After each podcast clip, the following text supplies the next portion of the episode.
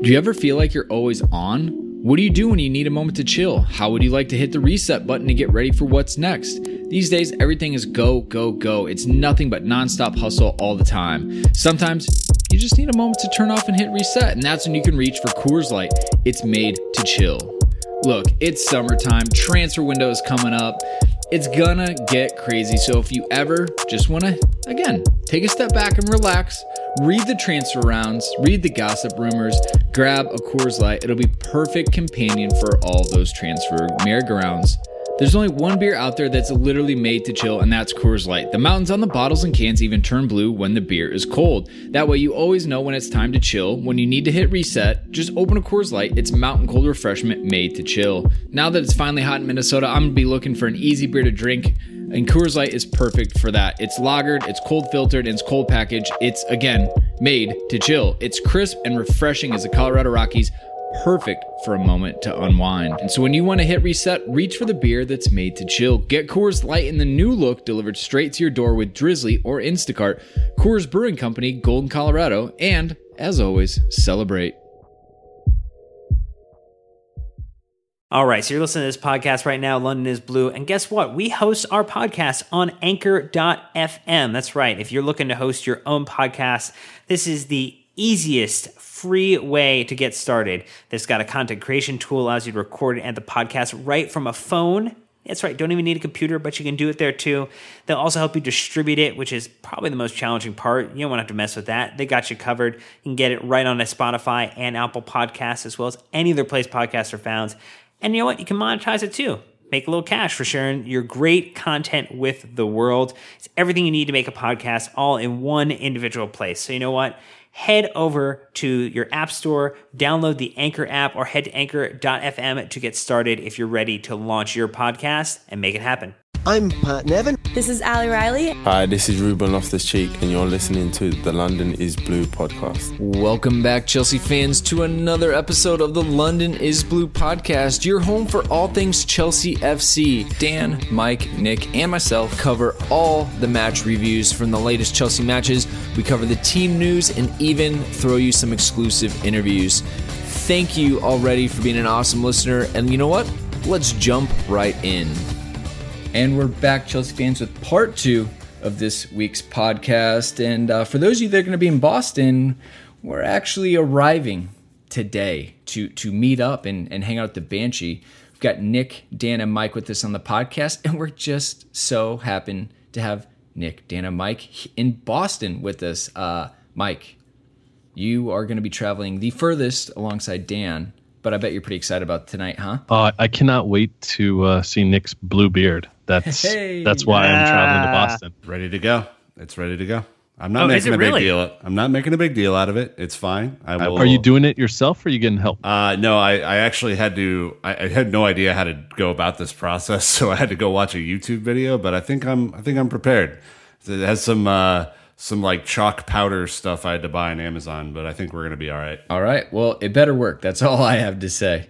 Uh, Hey, I'm attempting it. If it doesn't fucking work, everyone can get over it. But at least I'm gonna give it a go. Look, Dan's practically a local, so he'll take us to a barbershop and we will get it done. Am I right, Dan? We'll find someone. And again, uh, going to the home of champions in the hope that this visit to America this will set up and stage a European championship for the club in the coming weeks. So, uh, you know, just a little bit of that Boston championship magic rubbing off on Chelsea. Mm-hmm. Right. All right.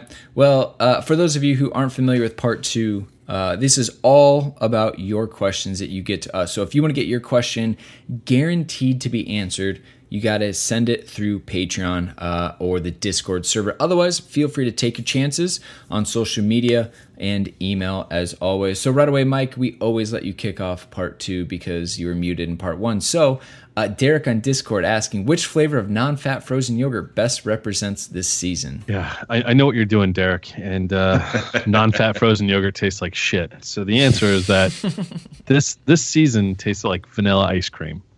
Not not the best flavor at times, but it was delicious, delicious ice cream, and we achieved what we needed. So, you know, uh, I will pass on the frozen yogurt, and uh, yeah, it's not that bad. Custard, gelato. No, no, it's like an off-brand vanilla ice cream. It's like we didn't we didn't get it done ourselves. Someone else had to like do it for us. So we're not even like the Breyers. We're like the best choice. Blah. Oh, so it's it's the store brand. Yeah, exactly. It 100%. It'll get the job done. It's ice cream technically, but it's eh. Yeah, it's pretty underwhelming. I think is it's safe to say. Like you need toppings to really make it worthwhile. um, all right, well, you know what? Let's just uh, get into the the nitty gritty of this one right away. Big Nash asking about expectations for next season. Uh, so Nick, Big Nash asks, does being the best of the rest give us a platform to build for next season? no.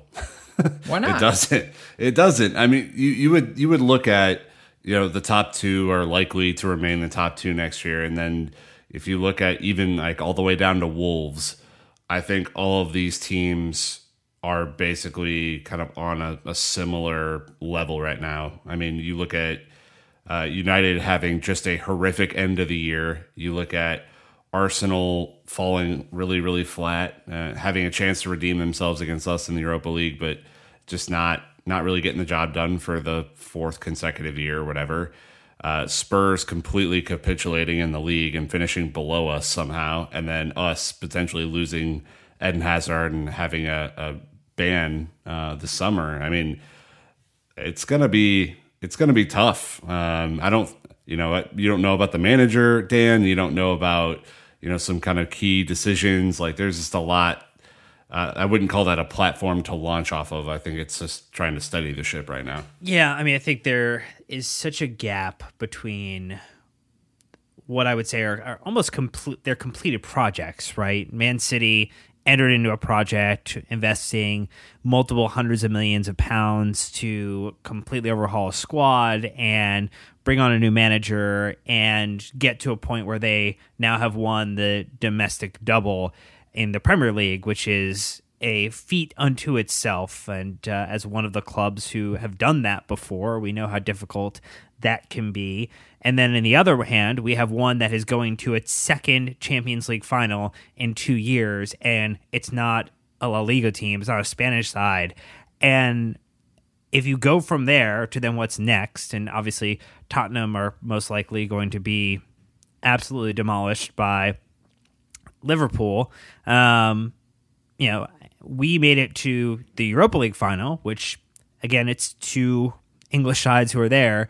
Um, so it might also talk about the regression in other parts of international football, but ultimately, like the the quality gap is huge right now, Mike. And I, I while I would like to say that it's brought us closer to having an idea of what we can do to be competitive because we can see what's working in those teams that are being successful right now.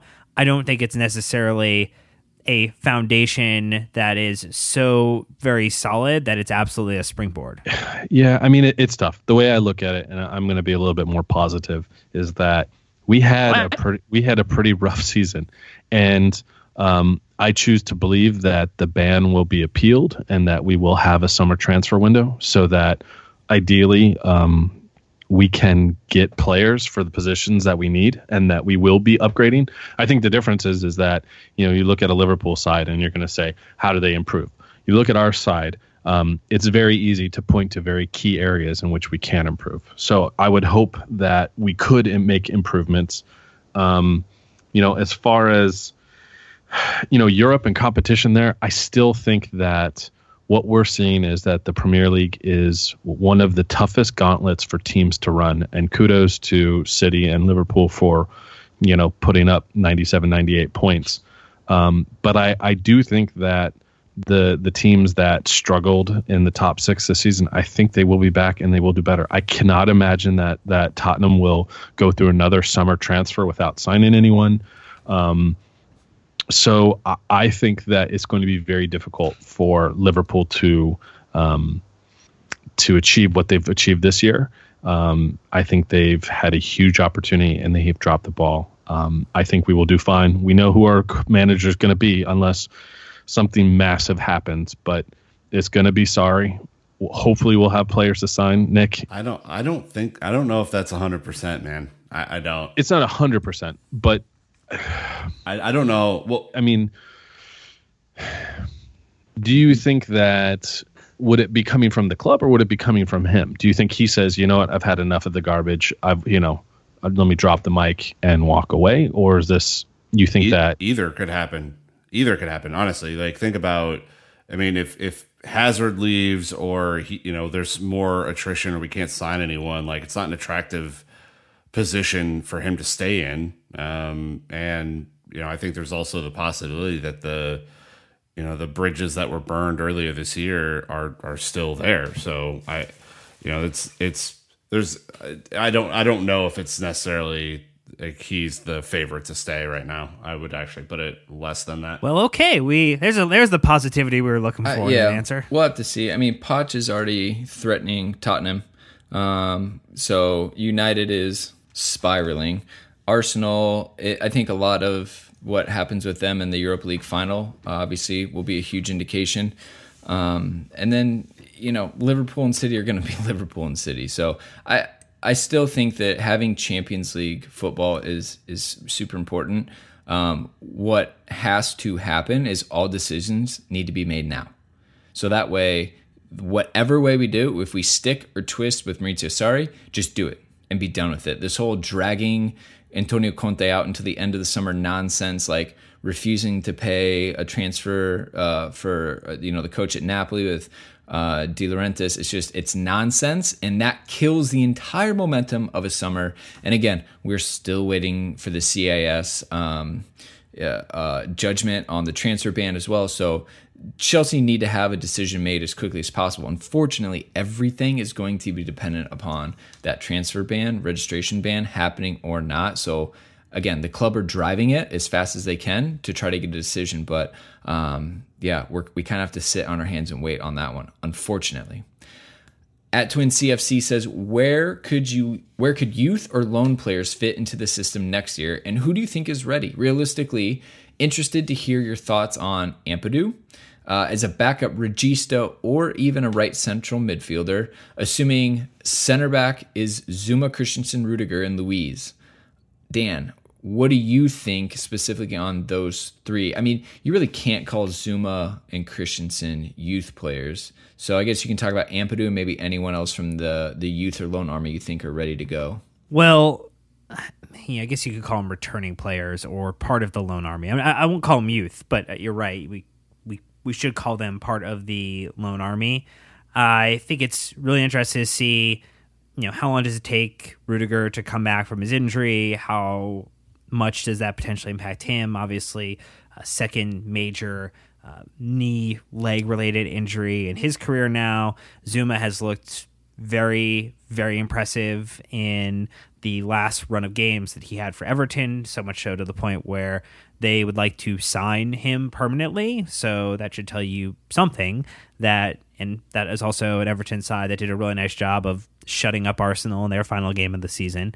Um, Luiz is going to be back till 2021 and got a two year contract because we don't know what's happening with the ban and the registration issue that we run into. So, Ampadu very undermined by his own body and the amount of injuries that he kind of had to manage through this season, which didn't make it difficult for him to get in. Uh, Frank Lampard did an interview for I think it was the Sky Sports or BBC, where he was talking about how he'd love to have some of the Chelsea loanees back, like uh, uh, Tomori. So that might be an interesting if if he kind of returns back there, doesn't come back into the main side. So think there's a lot of question marks about it, Nick, and I just think in general, some of these questions are going to be really hard to answer heading into what is certainly going to be really determined on what happens with CAS, what happens with the ban. Because until then, like we, we currently are looking at two roads and none of them are for, fully formed or materialized. Yeah, I mean, you make a good point there. I think the the you know the couple that I would potentially look at outside of you know the names here would be you know it's going to be interesting to see how Callum comes back from his injury. You know, I think we we said it a couple weeks ago, but my hope is that he doesn't rush back because we, we just don't we don't need him to get hurt again, and that's a that's a devastating injury to go through twice. So you'd hope that he takes his time. Uh, you know, obviously Ruben's shining right now. Um, thinking about Uh, Tammy, uh, you know, potentially coming back as a as a second striker or something like that is really interesting to me. Reece James is obviously the name on everyone's tongue right now. How he fits in at right back, and and you know maybe what we do there if if you know uh, Dave moves into center back. You know, there, there, I think there are just a lot of combinations that you could think about.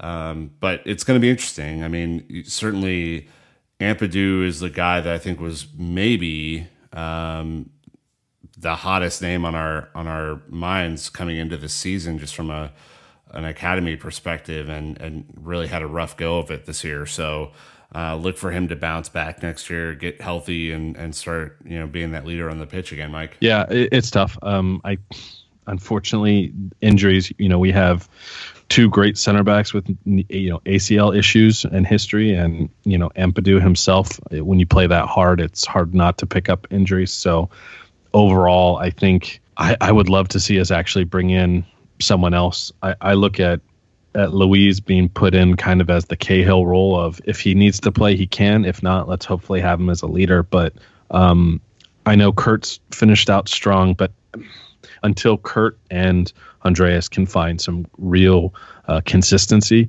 we are going to have some. We're going to have issues at center back. Well, well. So what? What's like the definition for consistency for Zouma this season? Like, I, I just you know, obviously Christensen has played on, played off, has had some injury issues this season, but like, what would you define as the definition for like consistent?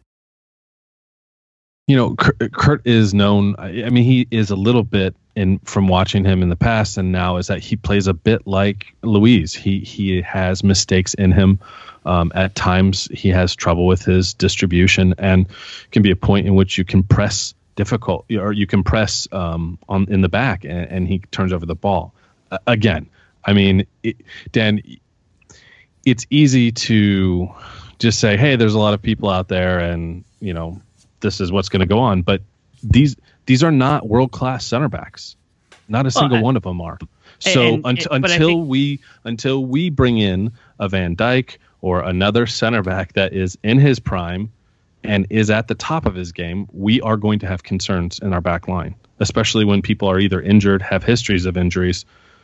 I, I mean, I still think you can argue that Zouma's still not quite where he was before he he had his knee injury. Yeah, I mean, I guess he didn't start 32 games in the Premier League this season and unseat someone who's a permanent signing for Everton because he wasn't good enough. Like, I mean, I think we need to just probably even honestly, well, honestly admit maybe as a group, like I don't I probably didn't watch more than a combined 3 to 4 games of Everton this season. Like and I don't imagine any of us did with the amount of time we invest in like watching Chelsea and like I don't like who then would be this center back, this mythical center back, we would go out and sign as the replacement because what we've seen this season is Luiz gets to be the ball player, the carry forward, and Rudiger has really been the safety blanket, safety net. And yes, he does have, I would imagine to say, from the very little bit I've seen of Zouma this season, better distribution.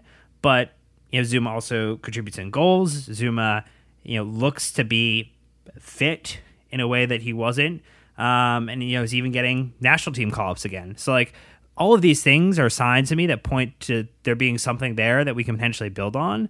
And I guess I I wouldn't want to be so. that's what you're talking about. It's potential. Who'd be ready made? I mean, De Ligt is the big name right now, but I don't think you see too many He's not other ready made either. Okay, but my yeah. But yeah, but the point is like, I mean, Van Dijk, who is like imperial and and like commanding. I don't like no no names really popped to my mind, and I haven't really thought about it. But with the other thing with Zouma though, you have is that um, one way or another, he's it's a it's you consider it a successful loan with the amount of starts and minutes and experience he's gotten. It's successful because either a he's now closer to playing for Chelsea, or b he can command a higher transfer fee when we do want. Um, if we do want to cash in on him and invest it into someone else. So I think either way, uh, in Zouma, just in isolation, it was a really, really, really good season for him, which also makes a really good season for Chelsea. So we'll just have to see which way it pivots. Um, I think the center back is going to be a harder position to break through. Nick, everyone's excited about Reece James because Azpi's wavered a little bit. I mean, geez, the guy played all but I think 15 minutes in the Premier League this season. I think people are interested to see how. Um, you know Reece James could compete for that position. It, it also depends on the system, though, right? Like if if we're playing the same system that we played this year, and maybe that's the assumption we're all under, then I don't think a guy like Zouma makes a lot of sense in that system. Personally, I, I just don't think that there's enough there from a distribution perspective to make him valuable. Um, but if we're playing in a different system where our center backs get to camp out a little bit more and we're able to, um, you know, have a little bit more of an aerial threat and, you know, things are different, then of course, you know, the whole thing changes, right? Like it's, it's just, there is not enough known to really commit to this. I think you look at your Tammys and your Reeses and uh, Mason Mount potentially, and, you know, the form that Ruben's been in, and if Callum can get back, like, there's a solid five right there outside of uh, Ampadu and Zouma who could potentially impact our team next year, um, based whether or not we're able to sign people or not. It's just, I you know I think it's kind of a you know it's a, it's a good question to ask from Twin CFC, but my contention is going to be until we have an idea of the philosophy and we know whether or not we could sign people or not. It's kind of a just a, an exercise for us to argue about. Right. It's, it's, It's speculate, tough. not argue, right? Speculate. Come on now. All right. better to be in this position with them from a youth perspective that we now than we have been in previous years. So if we can't buy people, we have some potentially usable people. So I think that's an overall win for the club. Yeah, we gotta hope so. Uh, this is one that'll get us ex- excited for sure. At Tofa Wayne on Twitter saying, unpopular opinion: Chelsea could have used Pulisic after Christmas. Well, of course you could, Topher. How is that unpopular? I think It's not Yeah, I was unpopular like- at all. As everyone's sitting here being like, wow, I appreciate Willian and Pedro so much this season. Like, that just didn't happen. There was a lot of inconsistency behind it. Uh, even at Misaleta uh, saying, given how hot and cold Pedro can be and how bad Willian has been, again, opinions, what are your realistic expectations for Christian Pulisic next season? Uh, I tell you what, he has had a fantastic end to the Bundesliga season, Nick. I know there's a lot of concern that he was dropped and injured around the middle of the season. Uh, you know, and they're talking, oh, Jadon Sancho has knocked him out of his place. Uh uh When Christian's fit, he is a nailed on starter for that team who finished second in the Bundesliga this season. And again, they're not they're not done yet. They still have one more game. Ex- yeah, could ex- potentially still win it. That's so true. I, I mean, your your your point is is valid, right? So he he clearly had a rough start to the year, and I think Sancho's emergence kind of you know there's only so many places on a football pitch, so.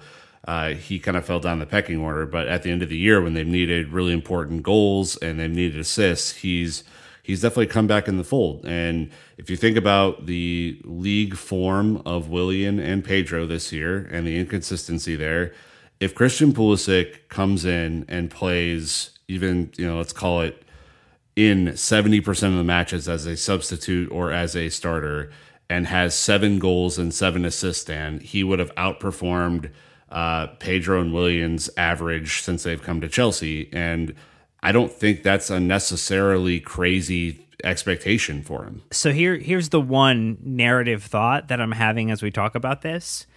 If Christian Pulisic comes in, in during January when he signed in the winter transfer window, does Callum Hudson-Odoi get the amount of minutes or opportunities that he was afforded leading up to his injury? Because my thought would be is that most likely that would not have happened, and so then you know he doesn't get injured, which is, would be a good thing, but he probably ends up leaving in the summer um, to go to a different team or is frozen out a little bit. So things happen for a reason, and yes, if it could just be you got Pulisic in a bubble and then nothing bad happened to other players, that would be great. But like there's a domino effect to everything that happens, Brandon. And so I think as it stands, yes, it would have been great to have Pulisic, but I'm not upset that Callum Hudson-Odoi, in the absence of another individual, got a great opportunity and a, a platform to kind of show that he can compete at this level. we you got to take that one step further too, in which um, with Callum's injury, it kind of gives Pulisic a chance to have an early run of games without people having to, you know, decry him getting a, a chance over Callum. So it, it's going to allow us both both young talents to see what they're what they can do without necessarily um, bumping each other out in the early in the early set of next season. Yeah, I mean, competition is good. It'll always come down to are Willian and Pedro still there at the beginning of the season. I I think it's obvious you'll definitely have one. It just depends on again transfer ban, Maurizio Sarri, all that stuff. I would like to think that one of the two will be there, but not both. Um, but it it really just kind of depends on squad makeup. Oh shit! Oh, and Eden Hazard staying. Wow, there it is. I like how it all comes back. I think, um, yeah, Eden, what a failure to not score in his last ever match for Chelsea in the Premier League. I mean, just shambolic, really. God. I have to let him him right off in the distance uh, on his own. But he he is funny. So at the banquet awards, Dan Eden did say someone yelled out, "Sign the contract," and he said, "Where's a pen?" Jokingly, obviously. Uh, he said his decision is made up, but he hasn't made it public. Um, like what is your percentage that he's going this summer regardless of transfer ban or everything that could happen new manager all that stuff yeah and we we touched about this a little on the first episode of the week so if you haven't listened to that head back to monday's episode but i mean once a fee's agreed he'll go and but do you think it'll get I agreed think, yeah, of course. I mean, you know, we've shown that we were able to work with Real Madrid before. We've done it with Courtois, and we were able to get and negotiate the loan for Kovacic, and you know we will probably get this over the line. And again, I, am not concerned that two footballing entities can't get together and make a deal. I just hope that it's not you know a, a massive reduction in price to get Kovacic back into the the team on a permanent deal. I would I would much rather the narrative uh, that maybe a, uh, a Luka Jovic is potentially a target of Real Madrid, and if we're unfrozen from registering players, that maybe they give us that free line of sight, that clearance to go sign him, and they won't touch the deal if we shave a little off the top of the price for Eden Hazard. And I think that's, you know, again, big businesses find a way to get things done. And I imagine, Nick, that they will ultimately get the deal done and over the line. And we will have, you know, one more opportunity, two for us potentially if he plays in Boston, but I wouldn't risk it. Um, but potentially two opportunities to say goodbye the final whistle on hate and then the Europa League final. 95% he's gone. Uh, it's it, the the quotes that we talked about in part 1 don't make it seem any better or any more likely that he stays and you know, again, Real Madrid have their own problems, but negotiating for top tier talent is not one of them. like they're, they're they're very very good at what they do for a reason. And uh, look, we we all admit this. We're not in the position of power here. we're we're we're not. So Mike, I you know I know you've been holding out hope the most, but uh, it's uh, I think it's pretty much a done deal at this point. I, I think the quote says everything we need to know. Um, if he had made up his decision, uh, he would have been able to find um, a pen, and uh, you know, so he's waiting to see, in my opinion, if uh, you know Madrid will reach that hundred million whatever plus evaluation, and then he's he's off to Spain. So at least he's done it respectfully overall. I mean, I know he's had some quotes that have annoyed us, but I think he's been patient. He hasn't ruffled feathers, so uh, at least you know he didn't pull a Courtois. Is all I'm saying. so speaking of Kovacic. Remy on Discord asks, uh, Hey, I was wondering what you guys think of Kovacic. I watched the game yesterday and was quite disappointed with his play. And this is the second leg of the Europa League, just for context poor passing, and it seemed to lack confidence. So I was wondering if you think he'll still be a starter next season and what his role will be in Sarri's side if Sarri and Kovacic stay, of course. but Nick, I think you can say that Kovacic is no longer a starter. Ruben has taken that third slot, you know, that Kovacic occupied for the majority of the first half of the season. Um, but as far as Kovacic overall goes, we've already had one slanderous comment. Are you going to make another? uh, whoa, whoa, whoa, whoa, whoa, whoa. Slanderous? That's, that's a little extreme. I just said I, I really hope that we don't sign him permanently. Oh, yeah. yeah. I mean, shot right at his character and personality. yeah, ba- ba- basically, I'm just you know pulling up all the dirt I can on him and sending it directly to SW6. That's that's what's happening. I'm in the same boat. I I don't see a um I don't see it necessarily a, a fit for him. Um, now, obviously, this depends on a lot of different things, which is the system, the manager. You know, maybe maybe there's a side of his game that we haven't seen yet, but I haven't seen enough this year to convince me that he needs to be a part of the team moving forward, and certainly not as a make weight for Hazard to go. Like he's just not that valuable um, to you know to I think this side um, to to decrease the fee that we would get from Hazard. I mean, if he's going to go, we need to get every single extra pound that we can, Mike, out of out of uh, Eden Hazard's transfer fee, and then uh, you know just I think end this loan spell for Kovacic. Yeah, it, it, this just points to our humongous need for a director of football.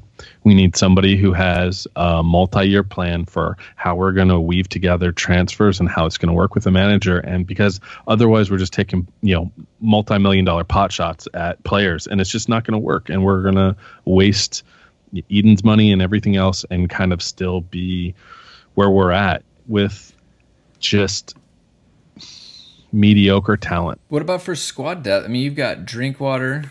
I mean, you've got potentially Who? Ampadu. Well, here's the deal, right? Squad depth, yes. Would I keep him as a player for squad depth? Of course, I would. But again, I would keep him at maybe 20 million or 30, not 40 or 50 million. So it it's really a difficult, you know, it's what Madrid want for him. And if we're if we're losing half of our our fee for uh, Hazard for for Kovacic, then it's it's no deal. I mean, the, the thing is, like we've overpaid for squad players, and that mistake that we've made time and time again has come home to roost. And ultimately, to continue to do that when we do have talent waiting in the wings who could benefit from those minutes. And I, you know, I think there's an odd case to be made that we have players where we see them perform in the championship and we say, oh, they need a Premier League loan because they're not going to get the minutes here at Chelsea. And now we're back in the Champions League. We got to the final of the Europa League this season. We got to another cup final. The minutes are there. And if Mauricio Sarri is the manager and he's true to his word that he's going to expand out from this core group of 14 that he worked with this last season, there should Nick be minutes for some of these young players like a Mason Mount, like a Reece James who are coming in. And the worst thing that we could do is sign on these players at 20, 30 million that don't actually improve the team anywhere but where we are today. And instead save that money, invest it in someone who's 100 million pounds that immediately makes a gaping need for the team better and give these young players a chance to acclimate in the right way. Yeah, exactly. I mean, if it's a Milinko, Milinkovic Savic or someone who would be a dynamic midfield option for us or a Nicolas Pepe or, or whatever, you, you could kind of identify for yourself who you think the best kind of fits for this team are. But yeah, like if it if Kovacic going means that Mason Mount or Ruben or any of these guys have a chance to, you know, kind of get their feet wet in the league next year, then, you know, I say you know, let's go. Um, especially for the wages. I mean, you would assume that Ruben and um, and Mason's wages would I pretty much make up what Kovacic is on right now. So, uh, yeah, there's just a ton of reasons that you wouldn't extend Kovacic's loan, but um, you know, I think then you you start to have to piece together you know the the depth in the positions that we need. I mean, Kovacic is the backup technically for Jorginho if he got hurt, so you know you'd have to kind of fill that role differently. But you know, it's just too many variables right now to go through all the scenarios. Brandon, right? I still think uh, he has a lot of value. Obviously, price determines a lot um, because he has so much experience. He's highly technical.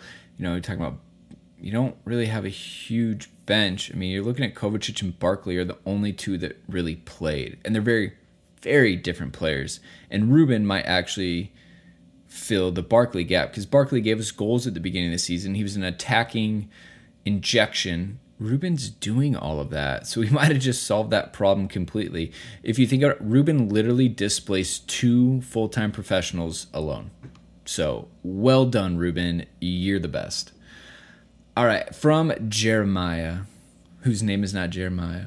He says, "What do you guys all think of the championship playoff so far? So far, a plus for JT and a not so great result for Lampard. Dan, I'm pretty sure this one uh, is right up your alley, as you were glued to the TV yesterday. Well, I was glued enough to the fact that Derby and Frank and Jody and Mason and Tomori all got robbed of a very clear penalty, which should have had things level heading back to Leeds to play the second half of the tie. So that is quite unfortunate.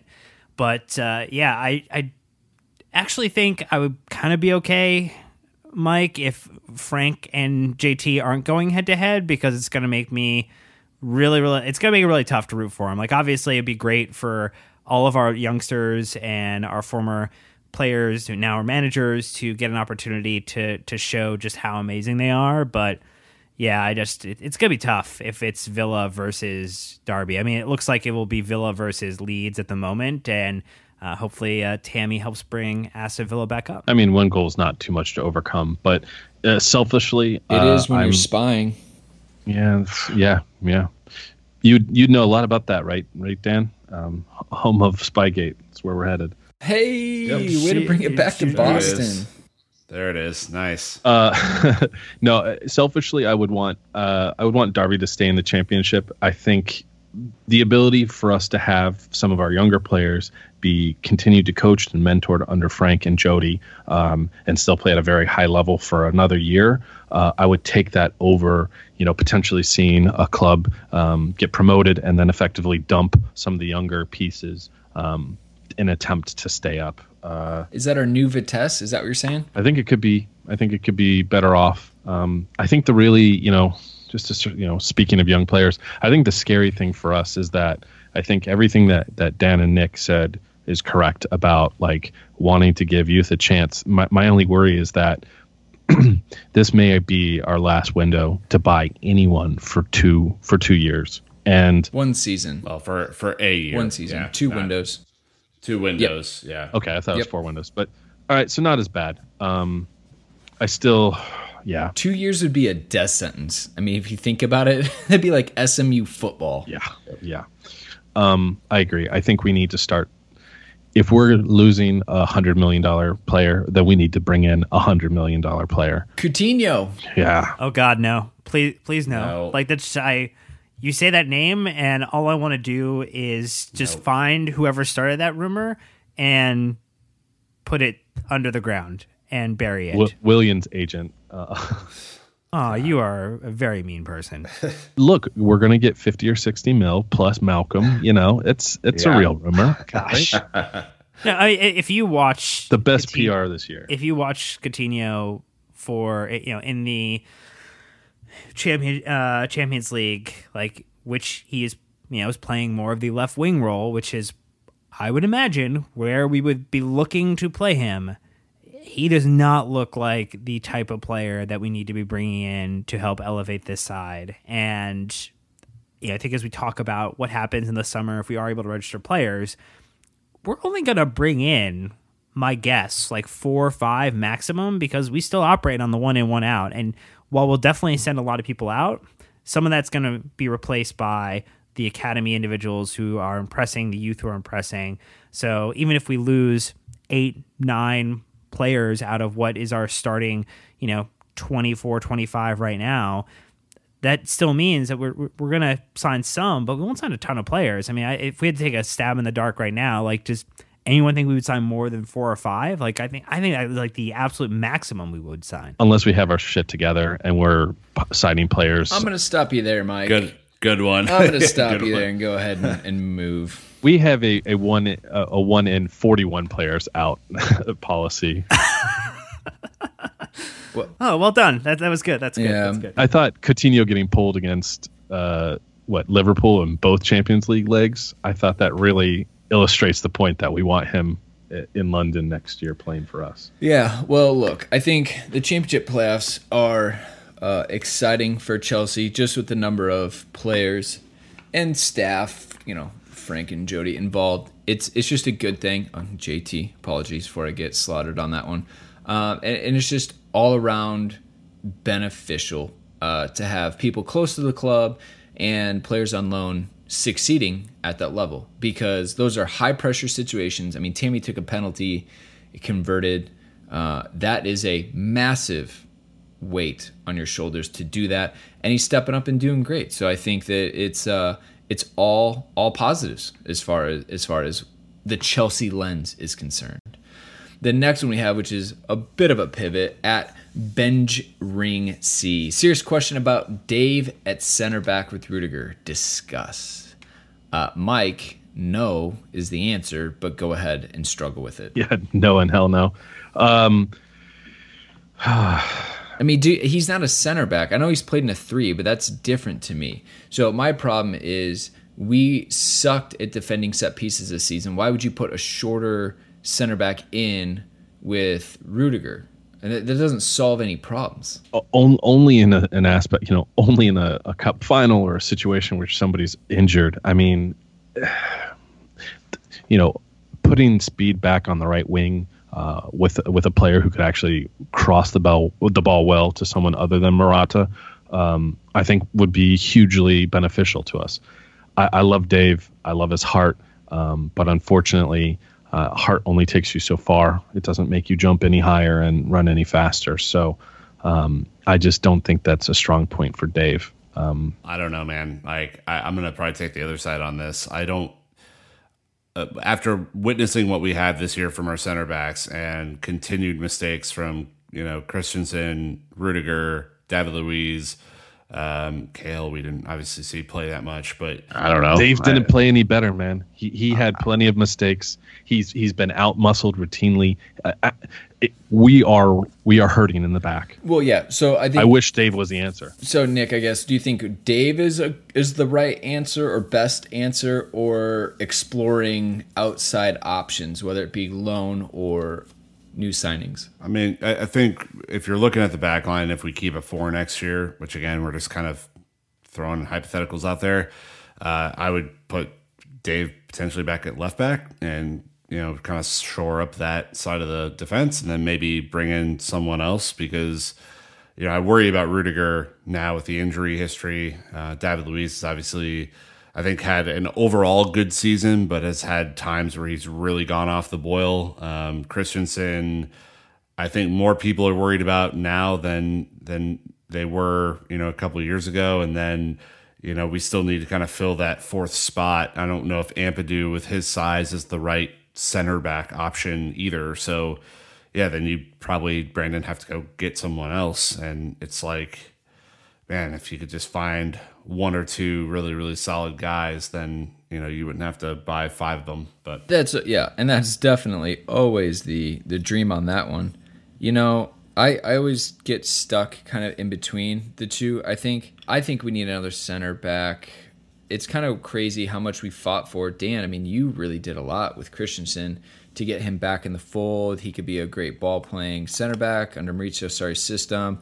Are you still really high up on Christensen, or do you think that, or, or is his stock fallen at all for you? Yeah, I mean, I think in general the whole defense, when you think about under Sarri, you know, 13th out of 16th place for goals conceded, you know, in a Chelsea side. So uh, under Roman Abramovich, so 16 seasons, they were the 13th most goals conceded by any Chelsea side, which is a lot. And you also have to think there was the Mourinho second spell conundrum season that is also included in that. Um, I, I would love to say that he can return to form, and I we have seen really great moments from him. I would hope that he gets an opportunity to try to show us that he's capable of that. I mean, he would be, I think, the true heir to do what Luiz has done, and needs to probably be partnered with a faster and more physical, I think tall and muscular center back. And, you know, that could be a lot of different people. But I think from a pairing perspective, we've seen you know, to Mike's point, a lot of times that our center backs, our defenders have kind of been bossed around this season. And that has not always been a great look. They've not necessarily always been fast enough. And that area is more aged than some of the areas outside of the, you know, the, the front three is, is, um, you know, second most aged out of the three areas. So, uh, ripe for review, ripe for renew, and uh, ripe for some injection of uh, pace and speed. And I also think some of the technical acumen too. You know, you look at Emerson and Alonso, uh, not always the most technically sound on the left hand side, and all of these things. Uh, again, we're picking nits now because the season is essentially over in the Premier League, and we can start to kind of pull back and be very honest about where the opportunity was and where the failure, you know, where there was success uh, I think the defense was okay, but had a lot of opportunity to to be better. Nick. Yeah, I mean that's the whole team.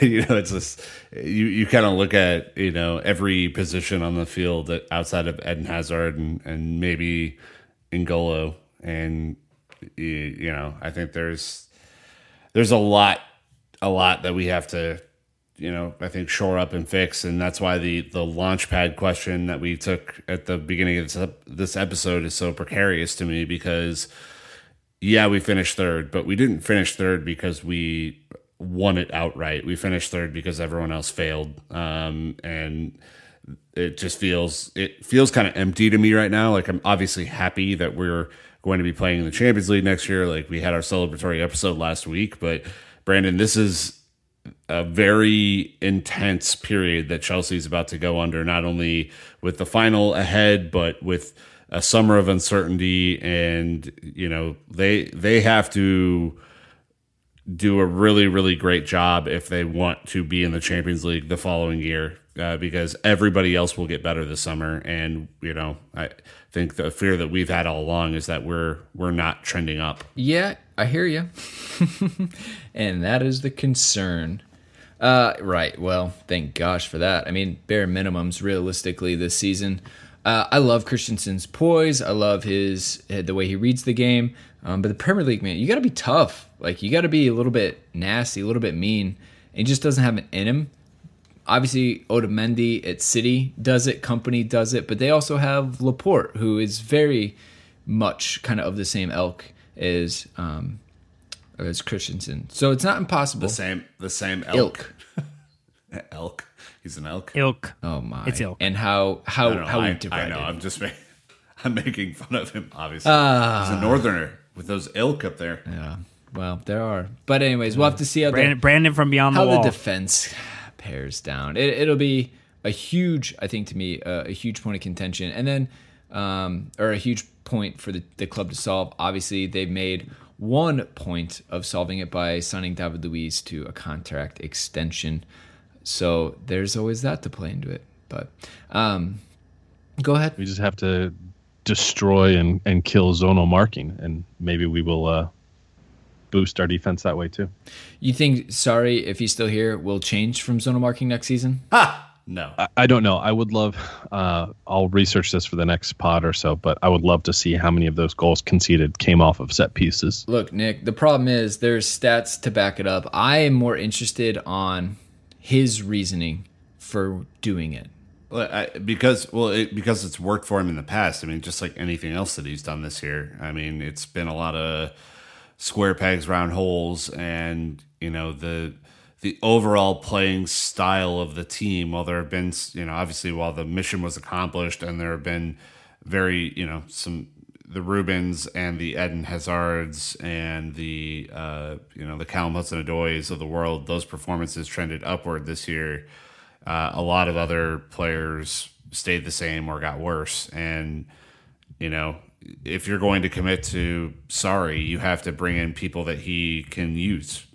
So you'd hope that Pulisic is one of those guys. Otherwise, what's the point? Um, you know, or you get a different manager and they utilize the the talent differently. It's you, no one knows. That's why like I'm really struggling to like give you guys any sort of like real thing to talk about because I don't know, and it's it kind of feels like the you know, kind of the, the chicken and the egg philosophy right now. Oh, most definitely. Um, well, let's wrap up with a fun one that we all can answer because it is completely an opinion. Uh, Will Bleeds Blue on Discord literally just joined, snuck his question in. Uh, so well done. He says, assuming we can't buy anyone next year, would you recall Tammy Abraham or Michy Batshuayi home to help as a striker? Both seem to be in better form than Higuain at the moment. Duh. Uh, also interested in potentially playing Pulisic as a false nine. The way he attacked a six-yard box box's header over the weekend is something we need. So let's go around the horn. You have to choose only one. You've got Tammy Abraham or Michy Batshuayi. Dan, uh, let's go ahead and kick it off with you. Next season, transfer ban in place. Who are you going to put all your eggs in their basket? I'm taking Tammy. Really? Easy, easy answer. You know, I think he has shown his ability to be prolific under a couple different styles of managers. I know that the Swansea experiment with Tammy Abraham did not go well, but that side was also That whole team's just experiment awful. didn't go that, well. that that was awful. It was a terrible, terrible side. Clement did him no favors. He got extremely little service, and yet he still managed to score in that system. Yeah, I think again we're also under the assumption that Eden Hazard is going to leave as long as Real Madrid and Chelsea agree to a fee. We're going to change the way we play up front. It's not going to be the Eden Hazard show plus a striker that doesn't get service because everybody defers to getting Hazard the ball the ball and hoping everything works out okay. So I think ultimately we're going to have to change a little bit about the style that we attempt to play at the front just as much as we do at the back and with things like zonal marking. So yeah, Tammy for me all day. All right, Mike. The Tammy. oh, That's oh, it's not right. hard. Mi- Michy has the same amount of goals as Higuain does in the Premier League this year. So uh, Tammy's, I think Tammy has earned an opportunity. Michy's had the chance. He's been there. I don't believe he is the striker that we need, and I hope, I hope if we, if we struggle again up top next year, that we are bringing him up. Nick, are you just going to make this impossible for me and go Tammy as well? No, I'm not. Um, I I I think there is a an interesting scenario um, for Michy, depending on who is playing up front, because we saw glimpses that, that he can do something in the Premier League. Um, not always consistently, and and certainly under Conte's system was not you know kind of a 20 goal a season striker. But I mean, we haven't had one of those since Costa left. So uh, if you're able to bungle over 12, you know, 13 goals in the league and and interchange, which I think he did a really good job of of passing towards the end of his uh, like second half season here, um, then then maybe there's a, a job to be done there. I mean, the the leap up, you know, my, my only counter is I, I love Tammy. I think he's you know well within his right to come to Chelsea next year, but I think the leap up from the Championship to the Premier League is one that shouldn't be underestimated. And he's not the most physical guy yet. Uh, he's he still has to kind of I think uh, work on you know some of the strength um, that he'll need to to combat the Van Dijks of the world in the in the Premier League. So um, Michy's kind of already physically matured, and I think is is potentially a guy who could do something for us, Brandon. But I mean, I'm not super confident in either one, to be honest. Well, you can't use Van Dijk as a litmus test because apparently the greatest player in the world, Messi, can't even get out of his back pocket. So, what I think, yeah, yeah, player of the season, right? Um, what I think about this striker is I think Tammy is back on solid ground. I think he needs to come do it in the Premier League for a season because he's still young. I talked a lot about this with strikers mentality with Morata. If if Tammy gets in another bad situation, now you're starting to talk about loss of confidence, maybe gets out of form. I think he needs to to have less pressure in the Premier League at a mid-table side or something like that, and I think he can survive and thrive. Because of that, I think I want Michy to come back because he's been unbelievably resilient. This guy's had so he scored at Dortmund. Uh, he didn't get a chance to score in Spain. He scored in League 1. He's scored in the Premier League with multiple different teams. Even you know had a brace today. I think that because he's still found success in so many different systems and countries, to me that that shows that he's consistent.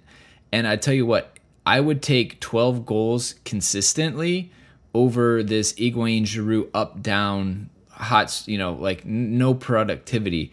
And so because Michy has just been able to come through all this adversity and still be able to find happiness and score, I think that he would be better suited to come into Chelsea next season than Tammy. I think Tammy just has one more step. So that's where I'm at. The the only counter to that is if you're saying Tammy isn't good enough next season, let's just play this out and let's say Mauricio Sarri does the unthinkable and actually makes it to his third year. So Tammy's coming in a year two two years from now, two summers from now. As we've learned, Mauricio Sarri takes a long time for players to trust. So let's say it's another half a season before he becomes a regular contributor on the side. Like at, at that point, we should loan with option to sell. Like I mean, it's just you know we're we're holding on and hoarding on to talent in the hopes that eventually it comes through at some point. But you know, I I generally think that what we've seen with Callum, what we've seen with Ruben, is that if you can convince, whether through injury or situation, that you are capable of playing the style of football that this manager wants to play, that those cameo appearances can lead to the right type of starts. And I think that Tammy has shown that he has the ability and the tenacity to go and attack it the way that would make that opportunity his. And I think we all would be very excited to see that. I, I hope he gets a chance. I do. I like. I I I like Tammy. I love his attitude. I think that he has, you know, kind of all the right makeup to to do it. I, I worry, you know, because he doesn't, you know, he hasn't really made that leap successfully yet. That he's he might not find a ton of joy at Chelsea next season. But you know, so be it. I guess. I mean, it, it also probably couldn't hurt him to to get some of those substitute appearances and play in the League Cup and play in the FA Cup and and see if he does. I mean, He could pull a Harry Kane. think- Never know. Maybe, maybe, yeah. Like uh, either one would be fine. Um, you know, I'm, I, I think they both kind of are, you know, have fan favorite type of vibes about him. Honestly, I think you know, Michy. People forget that Michy was everyone's favorite tweeter for two years ago. Like, Oh, I haven't. he- they both have the personality to make it, and, and let's just hope that they uh, they both kind of show themselves in the preseason. Absolutely. Let, All right. Let's be honest. It's it's not like Michy's blown it away. I mean, Abraham had five goals for Swansea. Michy's had five goals this year. For Palace? Yeah, for Palace. that's in half Higuain's a had five goals. Yeah, he's had five goals as well. Giroud's had five goals in two years. I mean, we're not killing it anywhere. So I don't think that Michy has been any more successful, in my opinion. Like, if anything, he's shown that there are not a lot of teams that want to have him around long term. Anyways, I think we should wrap it with this one. But again, as always, we will continue the discussion on Discord and social media. So find us there. Let us know what you think. Abraham or Morata? No, I'm just kidding. I, I didn't mean it. Abraham or Michy. Morata's long gone. Uh, but anyways, that'll wrap it up. So if again, if you're in Boston for the match, let's let's hang out. Find us. We'll be at the Banshee. We'll be at the match uh, for all the fun festivities. For the rest of you, uh, we will continue to stay connected digitally. Um, but again, thank you for listening. Thank you for all of your questions. This is such a fun segment for us, mainly because we don't have to do any of the work. No, I'm kidding. Uh, honestly, keep the conversation going with us. Uh, but until next time, Chelsea fans, you know what to do. Keep the blue flag flying high.